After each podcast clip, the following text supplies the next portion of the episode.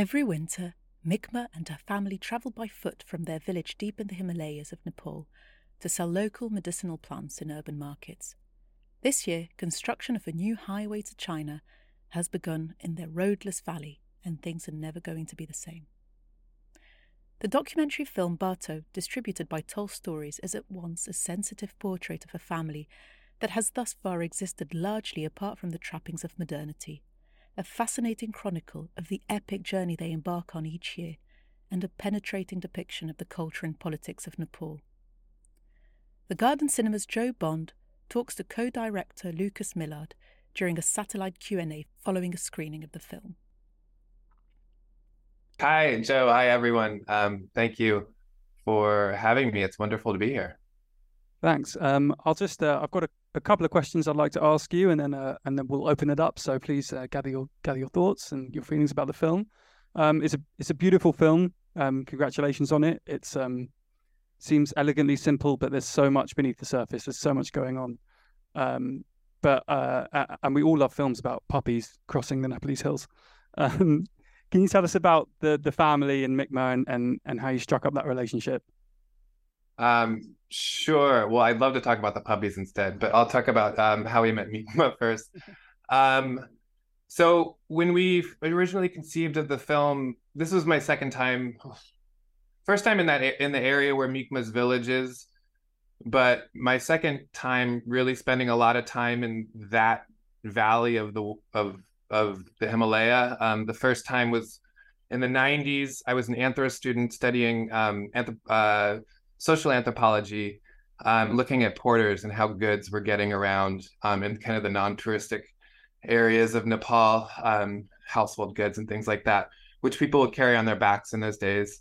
And everybody would talk and, and um, dream of the roads because he, uh, you know, they heard stories um, about other places in the world which were also mountainous um, that did have roads, you know, in Europe and the Americas. Um, so we knew that to, to make a long story short and not to belabor the story, but um, we knew we wanted to tell the story of the road, but then find stories of people along the road or who had to traverse what was becoming this highway. And when we first went to the area, we embedded with a um, with a local, a nonprofit organization in Kathmandu had connected us with a local from that area who was in Kathmandu, who agreed for a nominal sum to come with us and um, just kind of introduce us because it was the first time we were there. We were kind of we were under the auspices of doing a scout or what they call a recce, I think, over in the UK. Um, but we decided to take our cameras anyway, which luckily we did. But we met her on that first kind of foray um, into that area when we were really on this research slash filmmaking um, kind of trip. It was our first trip in, and when we met her, she was winnowing. It's that it's the scene that opens the film. Basically, is what is the first time we met her. Um, we were with um, a younger participant um, who had agreed to, um, who was on that day, agreed to, you know, host us on her uh, on her on her daily outing of going and and um uh winnowing the the, the harvest because they all do that as a group activity it's a shared economy there's not a lot of cash so people work for their neighbors in exchange for their neighbors working on their fields and so she was there and we just struck up a ca- casual conversation um i had heard about this ka- kavala and we thought it was a great kind of arc for the story and a great metaphor for what we're trying to say and would be a great vehicle for telling the kind of story we wanted to tell. So I just kind of jokingly said, Can we come with you? Are you doing this? And she said, Yeah, sure. This was three months before she left. And then um, it's a longer story, but then when we came back and we actually started filming with her um, for the Kavala, like that, that all, like, I don't know if she believed us that we were coming back. And we, when we did, and everything kind of came together the night before her family was leaving on this trip. Um, so we didn't really know each other very well. We had met once before, um, but we just kind of threw ourselves into her life and her family's lives. And I mean, she was very graceful with the whole thing. Her kids were wonderfully graceful. Her husband was amazingly graceful. So I think it was just a um, happenstance, good luck, and just uh, volition on our part for wanting for wanting to use this idea of this migration as a great vehicle for telling the story of the changes that were happening there. Yeah. And by we, you mean uh, you made this film with uh, another filmmaker, Kate. It, it, sounds like a, and it was quite an arduous. Um, I mean, filmmaking process by the looks of it. A lot of a lot of trekking around. Yeah, yeah. It, um, by we, I meant um, like the co-director and the project, Kate Stryker and I were the principal filmmakers um, during the production of this whole thing. Um, in post production, I have to give huge credit to Eric Metzger, our editor, for for teasing the story out of the footage that we captured um, in a in a very wonderful way. Um, so yeah, I, I, missed the question, Joe. Sorry, I just wanted to recognize Kate, who can't be here unfortunately today, but she would she would love to join. She has a she has a day job. I'm the flexible freelance filmmaker in the family, so we're we're actually partners in life as well. Yeah. Amazing. I guess uh, that's what I was getting to is was how how did you work as a partnership across what what seems like quite a challenging shoot? Yeah, yeah. I mean, it was my baby in the beginning, but we really um did join forces and and and come together. It was really important. I think Kate really brought um a lot of this idea of including women and we were li- really looking for strong women stories because of that. I think it's just a I mean, it's a you know, it's a sign of the times. Um, but but I think it's really important, and it's not like it's not like we were like let's find a family where the woman is the is the female lead in this of this village because everybody in the village goes on this journey in the winter, or almost everybody. About, about three quarters of the village empties out in the winter because there's just nothing nothing going on um, in the village. So but it wasn't that we were looking for a, a, you know family with a strong female lead particularly we did know we wanted to include female voices in the story and we felt we feel really strongly that female education is um, uh, part of the solution to, to some of the problems that are coming and have been coming um, to um, rural uh, Nepal. But um, but it just happens that the the the, the that particular culture the the women do take i mean in, other families and other groups that were going the women were also equally strong. There's just a kind of strength and steadiness that we've been asked before like where does that come from? And i, I don't know if i have a great answer um, but um, i'm just i just feel like it's it's great that Mikma was so willing to to lend herself um, i don't know if she really knew what she was getting into and i don't know if she knew that people would be sitting in london watching her dance across the screen um, but she did get a chance to see the movie. Um, I wasn't unfortunately there. None of us could go. It was during COVID, but we did send the film to the village. It was screened at least three times. We saw photos, um, and we get little brief messages, but it's still hard to to maintain a steady contact with people in the village. So, um, so we don't know exactly what she feels about it, but we generally get a vibe that she thinks was a positive experience overall. And we have been able to um, collaborate with some nonprofits in the area and funnel some support back their way. Um, uh, not directly, but you know, in a in a general in a general way to that region. There's a um, there's a couple, there's a few nonprofits that we've been in touch with and done some fundraisers for two of them so far. So um, um, maybe the third is on the way. I don't know. You can find out more about those on our website. Um, but yeah, there are. Congratulations. Those exist. Yeah. Fantastic. Um, I, I, got, I'm going to ask you one more question before I open it up, which is just about the soundtrack that I was listening to uh, on Bandcamp yesterday, and it was really just immersive. I, I, know one of the performers does these performances where you lie down and then he surrounds you with ambient music, which sounds really great. Uh, and yeah. and also the the song um, towards the end of the film was is, is really beautiful. Um, I just uh, ha- yeah, can you tell us a bit about that? Yeah. Um originally we wanted to to do the film with no music that was our original conception we were like real life this is direct cinema this is true we're not going to manipulate people's emotions with musical movements um, but eric much to our chagrin and um, his credit our editor um, let us know that he had tried to cut movies together without music before and that they just don't work. Um, or they do work in very rare instances. Um, so he put some temp music in his in his original cuts and are like okay it's working really great with this max richter song. And you know there was other um there was probably some brian eno in there and, and things like that. But um but uh so we all so we knew we, we you know so we we compromised our original vision early on um, in our editing process with our, with Eric and um, and started seeking somebody to collaborate with to create a soundtrack. And luckily, we found.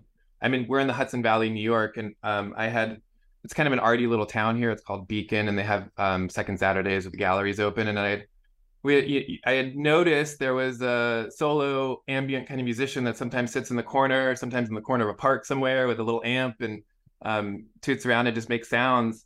Um, and I eventually worked up the courage. Well, I mean, we we kind of became congenial just because I would chat with him, but I, I eventually worked up the courage to ask him if he would be interested in doing a soundtrack or he ever had before. And um, he had done some work for like Nickelodeon kid shows, and he he he's not he doesn't consider himself a composer. He's much more of an ambient musician that, like you say, does run a lot of he plays a lot of live sets around and collaborates with other artists and curates a um, an ambient music night at a local um, at a local bar in town uh, every month, and uh, and so it just he just he he took our material.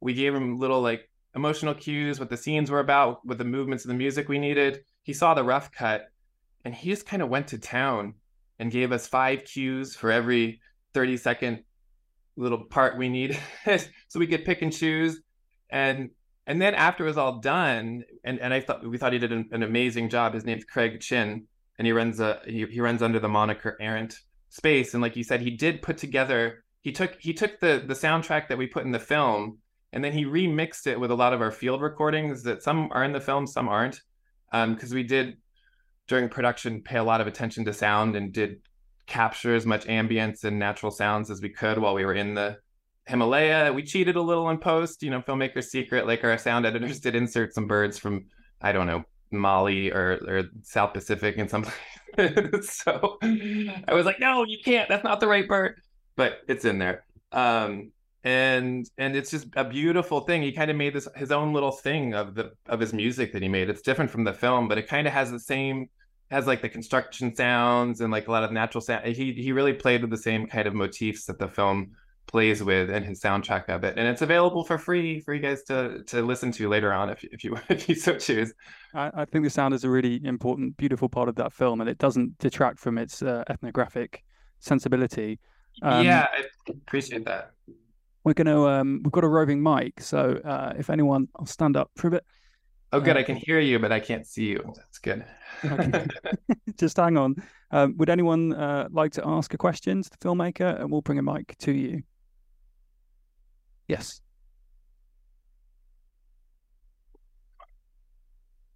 Uh, yeah, I was um picking up from the film clearly this thing about the major highway going through key theme that it was obviously resulting in some individual cases of disruption and displacement from some families, some dwellings, and so on.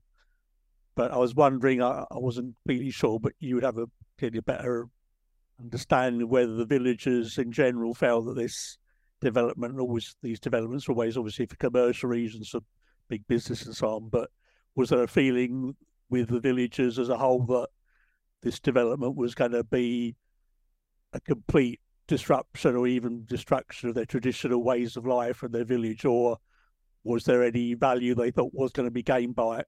We heard about the people say, "Oh, my son now going to once the highway comes, they're all going to evacuate and go to the town. We'll never see them again." But was that typical, or was there was there a general feeling of yeah, negativity or positivity, or was it more complex than that?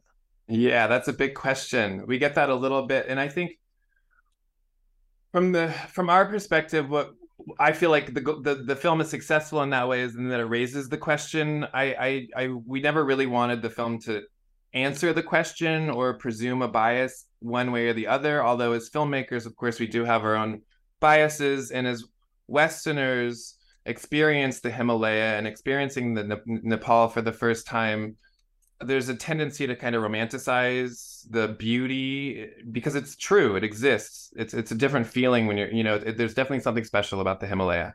Um that said like good or bad it's so hard to say. I mean it's a necessary it's just happening. It's happening and it has to be kind of embraced. The, the the our issue with it is there doesn't seem to be a lot of controls on the process or even involvement. Like sometimes we found that it felt like we were sharing the news to people about certain things that were happening along the road construction because we had would spend time there. Um, so I know, like for example, that bulldozer in the water. When we returned to the village and said that we saw it, like a few other people had maybe seen it, but people relied on us as kind of expert witnesses, and it made us feel a little bit like, well, whoa, that's different. That's like now I kind of feel a little bit like I'm part of the story that's of the change, you know. So it's on the good side healthcare is a huge is a huge need in Nepal in general, especially in the villages. It's really um, it's really heartbreaking. Some stories you get bit by a snake and you could get carried out, and if you get to the hospital in time, you're okay. But if not, you know, like you could easily perish. It's it's pretty common to see people carrying sick old people along the road because there's no other way. You just have to put them in a chair or put them on a plank and you carry them, get four people. And, you know, often helicopters, politicians will come for kind of, you know, photo op visits or like, this is our new development program. And they'll helicopter in. And then occasionally, if there's somebody really sick in the village it's bedridden, they can negotiate a seat on that helicopter on the way out. So that's kind of like their hope if as things were standing before the road. So you know the access to healthcare is a, is is a huge benefit of having a road.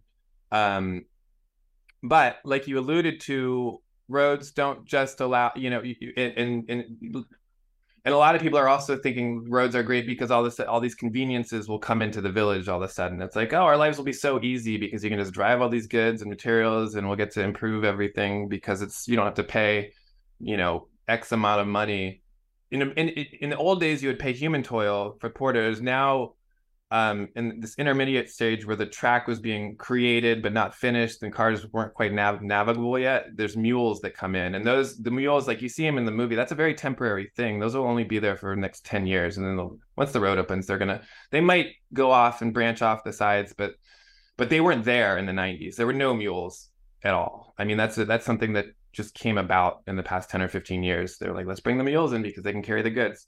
They had they did have like yaks and yak breeds that would carry it, but um carry stuff, but but the, the beast of burden was truly people until until about 10 years ago. And now nobody porters, there's a road, it's only mules. And pretty soon, and now tractors are coming. And so these tractors that can ford the rivers with before the bridges are completely finished is where the state state of state of it right now. And so you can get to the village on these tractors. So they just take the medicinal plants and rather than carrying them out, they just pop them on the tractors and they may walk alongside or meet them at the market down the hill, you know, but it's already totally, it's already, it's already changed. The road is not complete, but it's already kind of changed. And we heard from some villages that expate a villager from that area that has expatriated to the U.S. that just the joy that he that because everybody remembered these has these childhood memories of this these migrations and like traveling with family, sleeping under the stars, um, big caravans kind of kind of thing. It's gotten smaller. It always already was breaking up and kind of it, it, was already in midst of a change what we recorded, but but now it's yeah you kind of lament like oh the beauty of your life and your connection to nature and all that is starting to change but it's still there and i think for us it's like you guys our whole stake and what we would tell people along the way is that what we're worried about is that there's going to be people that will come and see you as middlemen and then they'll they can go straight to the source and collect outside you don't you know they won't need you anymore because they can come in themselves and collect or you'll sell it locally and you won't get as good of a rate. And then you know it just seemed like there was some organization you know you I'm like i'm not like the my heart is like just unionize but i don't know how to do that you know? So so yeah, there's good and there's bad. Um, I mean, if you look from a from a touristic, because a lot of Nepal's economy is from tourism. Let's be frank, that, that's a biggest chunk of their economy. And the Annapurna circuit used to be this very famous three week circuit around um, Machapuchare, the Fishtail Mountains and the Annapurna Mountains, and near Pokhara, Nepal, kind of the center of the of the country. And it's been years now, but they put they put a road almost all the way around. Almost they, they left one section in the northern part without a road. So there's one scenic section of it yet, but that whole trek is is is is like this legendary trek from from the 60s and 70s, you know, uh, in, into the 80s and 90s, and now and in the early 2000s, it just got broken up, and now nobody I mean, people people still go to the area, but they don't do that circuit so much anymore, just because you're just walk, walking along a dusty road. So it does detract in some ways. It's just a it's a very it's not an easy question to answer, unfortunately. Um, but that, that's the best I can do. Yeah. I think I think that's interesting about uh, the, the, feeling of being involved. I think the road is is part of the uh, Chinese Belt and, and Road Initiative, which is one of There's the biggest yeah. infrastructure projects in the world, and more than hundred countries are investing in this, including Britain. So um, we are all involved in in one way. Um, and to tag on to that, he asked if there was if if the if the, the general feeling of the of the locals towards the road Mm. We were hoping that we would find um, somebody that would that that that was standing up and being vocal and really opposing the project because we thought that that would create like the perfect tension we needed to for the film, you know.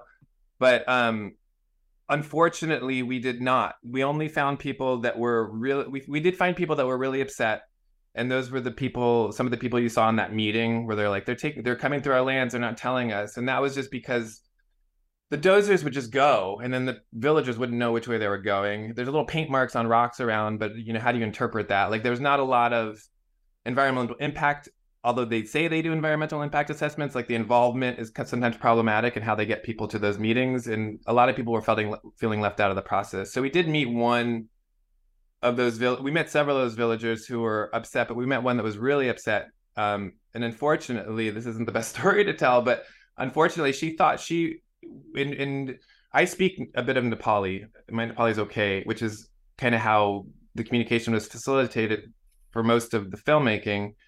Um, and and this woman only spoke this Tibetan sub, sub this this this sub dialect of Tibetan, which is local to the area, and she didn't actually understand Nepali, so I couldn't really communicate with her. So I had the friend I alluded to before that came with us the first time. His name's Rinjin um, who was introducing us to, who grew up in the area and was introducing us.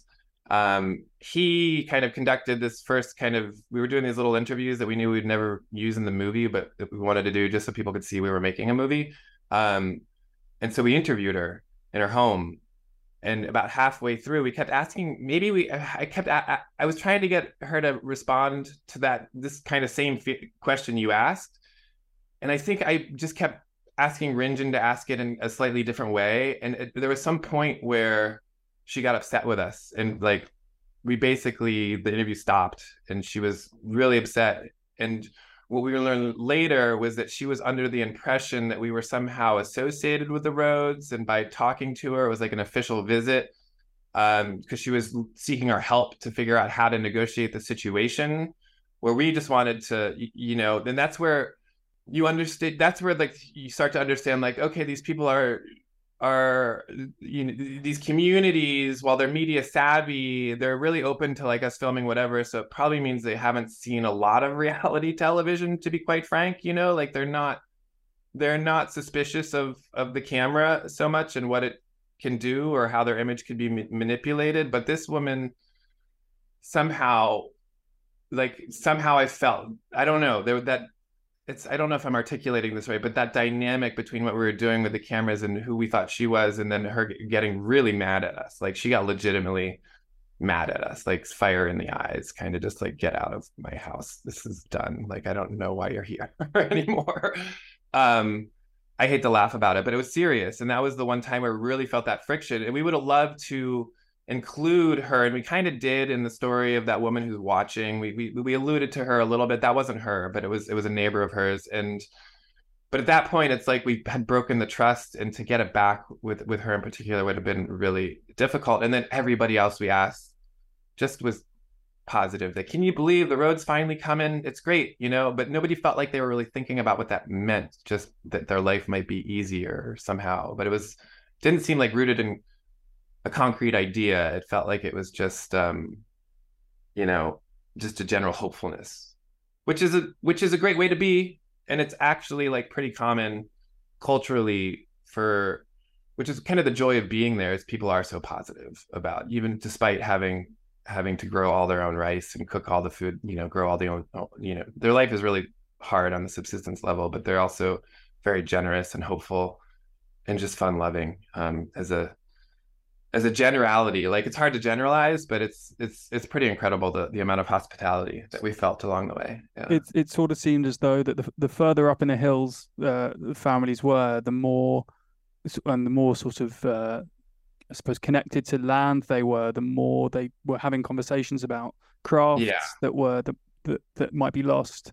Um, and then uh, as you sort of get closer to the town, you can see what what people are wearing and what people are doing. That it sort of changes. Yeah, the stress level you can feel it. I mean, I feel it in this here in New York. I mean, that's why I moved to the country, so to speak, out of the city. But yeah, it's true. I mean, a lot of it is just like you know, this is life. You know, it, it, it's relatable, yet the, the the the circumstance is definitely not regulated. Let's say, like, there's not a lot of thought to safety or even like thought about equity and and and and it's a lot of like a lot of corruption in the Kathmandu central level, and then there's not a lot of regulatory arms to figure out like they want these road projects. Narendra Modi and um, and the president, the prime minister of Nepal, I don't know the current or the former, have met several times. There's little you can find you know dioramas of this particular highway. They build little sculpt like look at this highway we're building. This is the most important highway right now in Nepal. We really have to finish it because it's achievable on one hand, and the other hand, it's very economically advantageous for predominantly China, but also India. Um, for Nepal, it just depends on like, do they tariff people that use the highway? Because it's going to be a lot of pl- passing through. Um, I think more than like extraction of these medicinal herbs per se. Like, I don't know how much that will be play into the global scheme of things, but there'll definitely be a lot of trucks passing through between the Bay of Bengal and mainland China. Um, because there's no other road right now that does it. But well, there are they're very circuitous routes that do it. Yeah. It it doesn't seem that the road is for uh, many of the people that we see in the film. Um, I don't get that just... impression. Yeah, exactly. Um, before I start to wrap up, I, firstly, I just want to check: it, does anyone else want to to ask a a question? Did you, did you try any of the medicinal herbs? Did you get any knowledge about? that's like I think I'm gonna. I, I, think I have to. That's we we have to go back and make a sequel just so I can try all the medicinal herbs. I you know I I, I didn't. I didn't. I um I they're, they're you know the they're illegal I, as well. I mean they're legal. They're I I never did. I never did. And um and not for lack of wanting, but they also I didn't try much of the like when we were filming, we didn't try they were they were always making this homemade millet, like kind of hot cold wine, milky, milky wine.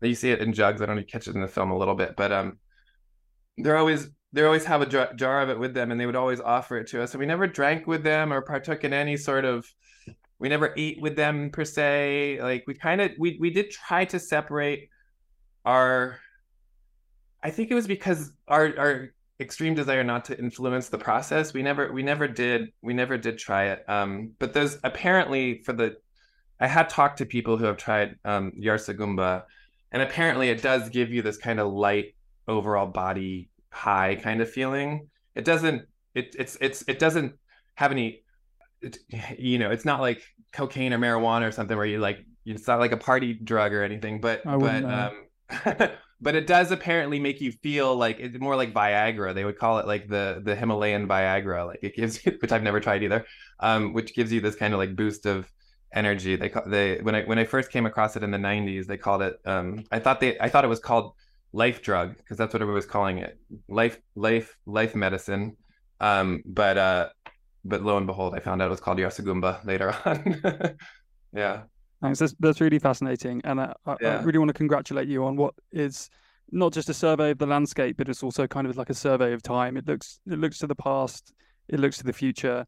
Um, it, it, it's a really good piece of work. Um, I'll just quickly lift the camera up so you can see our lovely audience who've come to join oh, us. Cheers. Yeah, so, thank you for coming, everyone. Yeah. Thank you for coming.